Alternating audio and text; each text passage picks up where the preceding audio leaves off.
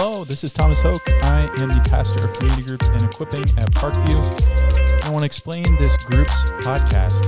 The Groups podcast is produced every single week for group members, community group members at Parkview. It features a few things. First, our goal is to inform you about what's coming up in the ministry of groups and training and a few other items from Parkview to guide you through the passage that's referring to the upcoming Sunday and to train group leaders and whoever else is interested in listening in our final segment. So each week, there's probably 20 to 30 minute podcast that's intended to help you grow as a group member, to help you contribute helpfully to your group's discussion each week, and uh, to help you grow as a disciple maker if you're a group leader or you go on to listen to the training segment.